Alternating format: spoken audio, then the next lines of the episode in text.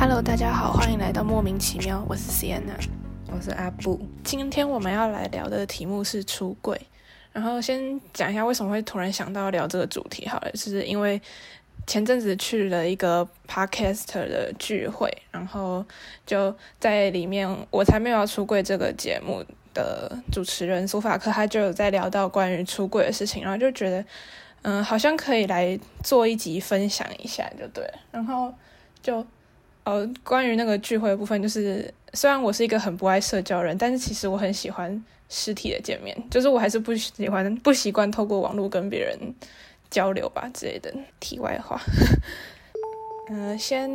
讲一下你对于出柜的定义是什么好了，就是跟别人坦白你的性别认同或性倾向吧。我觉得是一个。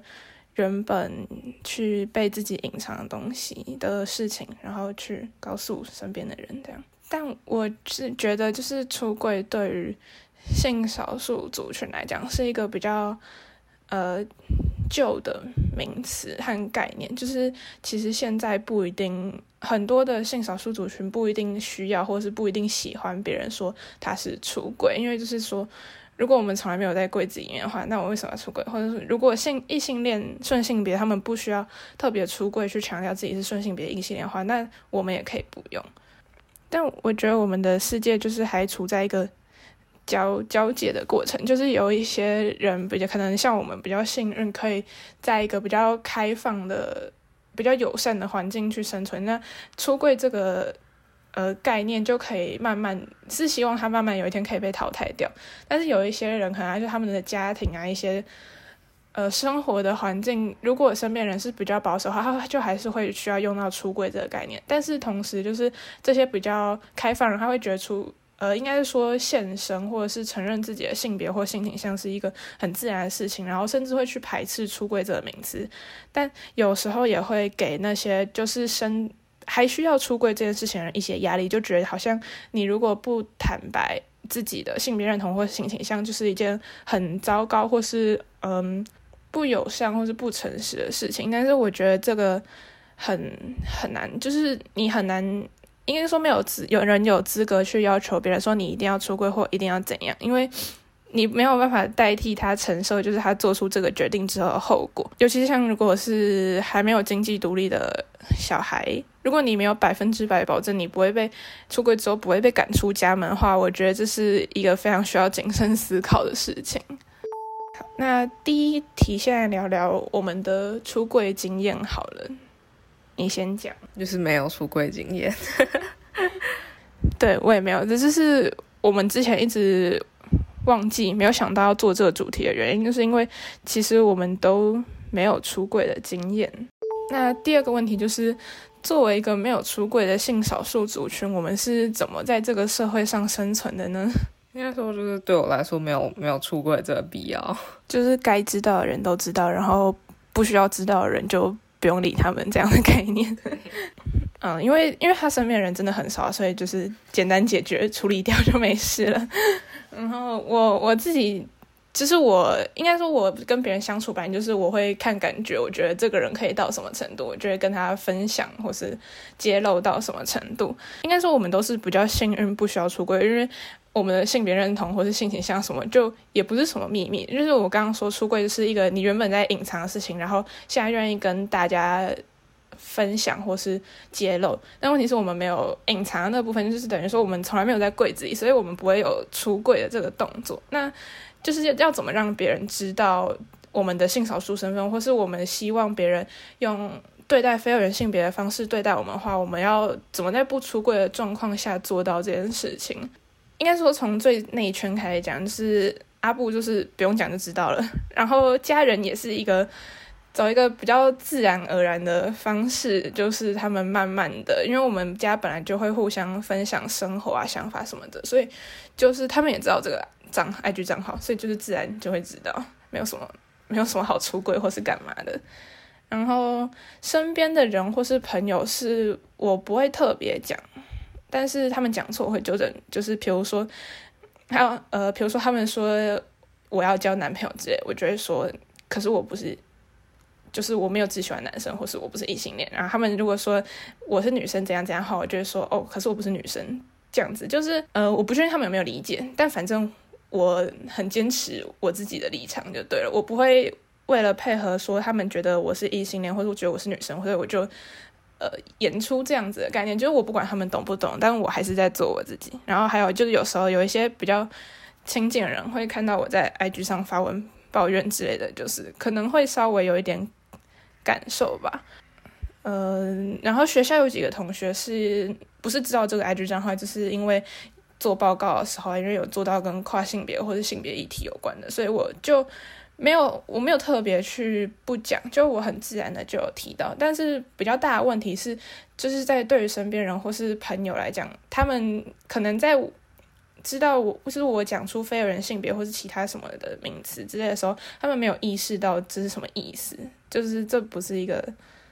要骂他们或者什么，但就是他们没有这个意识，所以他们不会把我当成非人性别啊。就比如说传讯息的时候，还是用女生的她之类的，但是我也没有那么多心力去帮他们慢慢上课，所以我就是随便对。然后还有另外一个我觉得比较特别的部分，就是圈内人刚认识的时候，先介绍说我的性别或是性倾向，好像已经变成一种常态。就是虽然。不一定都会，也不是全部都会讲。像我就只会讲说我是非二人性别，不会特别提到性倾向的部分。就是除非之后有聊到，就才会再讲。但是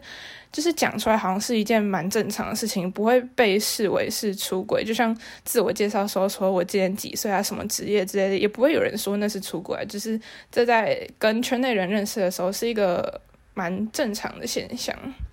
对，大概就是这样。阿布没有要补充的。呃，第三个是我觉得应该说我们会面临这样的问题，是因为性别的认同的概念在这个社会上还是算是就是属于一个比较特别的，然后别人比较难理解，所以我们需要去特别解释的状态。但是对于我自己来说，阿布应该也是的，就是反正我们自己身上都有很多那种要跟别人解释很久，或者会不小心引起别人好奇的东西，所以性别其实只是其中一项。嗯，就是有如果我跟这群人是我觉得我们可以聊性别，我就聊性别；如果我觉得我们可以聊其他事情，我就会聊其他事情。但就是越来越熟之后，当然就会慢慢知道我们身上很多不同的事情，但每一样都要解释很久，所以我当然也不会一次解释完。就是有机会的话，就会。慢慢发现，例如很特别的地方，就是例如说自学，这个也是会让别人有可能会问很久的其中一项。呃，还有另外一个就是觉得非二人性别或者是酷儿在跟一般就是比起传统大家认识的性少数族群，就是 LGB 或甚至 T。在跟别人出柜或是解释自己的性别和性倾向的时候，比较会遇到的困扰，不会说，呃，比较少是遇到说会觉得很奇怪或是不认同之类的，是更常遇到是对方无法理解或是完全不知道这个名词所代表的意思。就是可能如果我今天是一个男同志的话，我跟我的朋友出柜说我是男同志，他不会问说男同志是什么。应该比较少会遇到这个状况啊，可能可能比较早期的时候也是会有嘛，我不知道。但是现在就是基本上你不会遇到，就是跟别人出柜说我是男同志或是女同志的时候，别人问说这是什么。但是非二人是基本上大部分都会遇到这种状况，就是可能你要跟对方上两个小时的课之类，然后前提还是对方有愿意要听你上课，这是比较好的状况。所以我其实本来比较常用无性别这个称呼，就我觉得这比较好理解。就比起非二人来讲，就是比较直观吧。我觉得，其实我一开始觉得非二人还蛮直观，就是不是二人。但是后来发现很多人都不能理解，所以我也是会，应该说，我一开始会跟别人聊天的时候，我会说我不是女生。但是我后来发现他们没有办法认知到不是女生是什么意思，就他们还会继续把我当女生。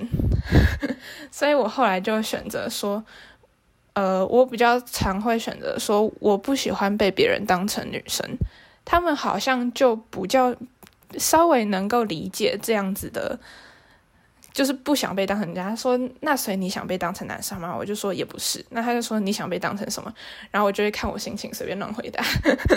就可能说想要被当成人类啊，或者是你觉得呢？就是我会，就是如果我觉得就是如果他反应是好的，我可能会叫他自己猜猜看看他能不能讲出类似中性或是无性别之类的名词。我觉得就是很好了。我不期待他能讲出非二人性别，就是。没差，然后我应该是我在选择跟别人解，虽然非二元性别是我的自我认同没错，但是我在选择跟别人解释我的性别的时候，不一定每次都会用到这一个名词，就是要认同跟告诉别人是两件事，你没有必要把你自己的想法全部告诉别人，我会选择对方比较能够理解的，或者是他怎么讲，我会顺着他的概念去跟他解释。呃，有呃有一我有一个经历是比较算是性倾向上面跟性别无关，就是我因为我的包包上面有挂彩虹旗，然后就是有一次一群人出去的时候，我刚好有背了那个有彩虹旗的包包，所以他们就是觉得我是同志吧之类的，然后他们就是有就有看到，然后可能问一下，就是说，所以你是他们没有应该说没有直接问，就是他们可能就觉得我是。某一种同志之类的，他们没有直接把我预测成女同志，我已经很开心了。然后就是有一个，他就问说：“哎，所以你是只喜欢女生吗？还是你男生也可以？”然后我就说：“其实我是都没差，就是我是所有性别都可以。”然后他就说：“哦，那所有性别是什么概念？”然后就说：“男生、女生还有其他。”然后他就反正。他就是可能稍微有听过吧，他就说其他是类似无性别论嘛，我就说嗯，对，差不多。就对于一般的朋友，我比较是，如果他有提到，我就会用我自己的方式回答，但我不会再去深入解释。当然，他如果自己没有讲的话，我也不会特别去讲。但是我觉得这算是一个还蛮不错的经验嘛，就是至少我们有稍微对到同一个频率，就是我们沟通有在同一个频率上面，就觉得还蛮开心的。所以，所以你的家人知道就是关于非二元性别的这件事吗？我没有特别解释过，就是我基本上保持着一个，就是我不会避讳去谈这些事情，但我也不会主动去讲。然后，对我家猫猫，就是它压根就不在乎，他只要我有在家陪他，他就开心了。其他就是我在干嘛，还还不在乎。我我自己也差不多。然后，就最后是我觉得。这方面的困扰，就比如说，呃，被别人当成顺性别异性恋，然后需要解释性别认同或性倾向这方面的困扰，比较来自于说，我们身边很多人会自以为他们可以对别人的事情比手画脚，或是窥探别人的隐私当做关心。然后其实不只是限于性别，包括你的，就是如果你是学生，你的学业、你的考试，然后呢，呃，你的交什么男女朋友，你所有的事情都会被拿来当做关心和。干涉的对象，就呃性别只是其中一个吧，就可能很多比较年纪大会说，嗯，你有没有交男朋友？然后我要为了这一句话跟他解释说，什么叫做酷儿，或者是我其实不是异性恋话，也是蛮麻烦的，所以我有通常会选择忽视或是小小带过，什么没有，但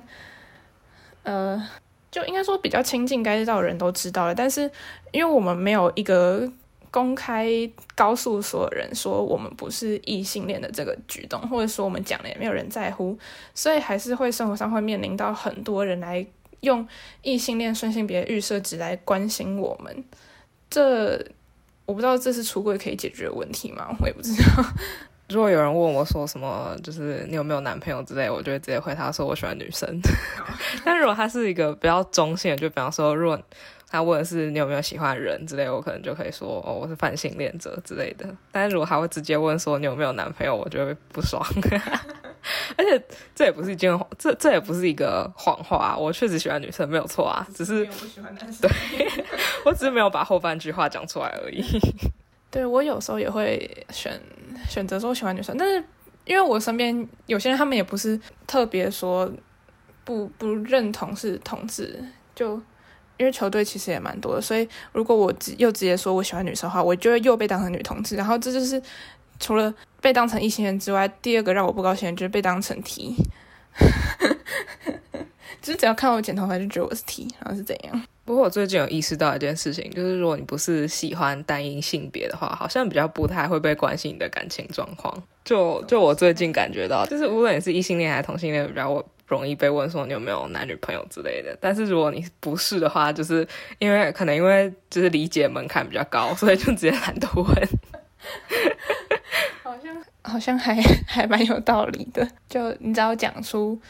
双性恋，或是泛性恋、无性恋，或是任何其他名词，他们就会放弃理解你的感情状况。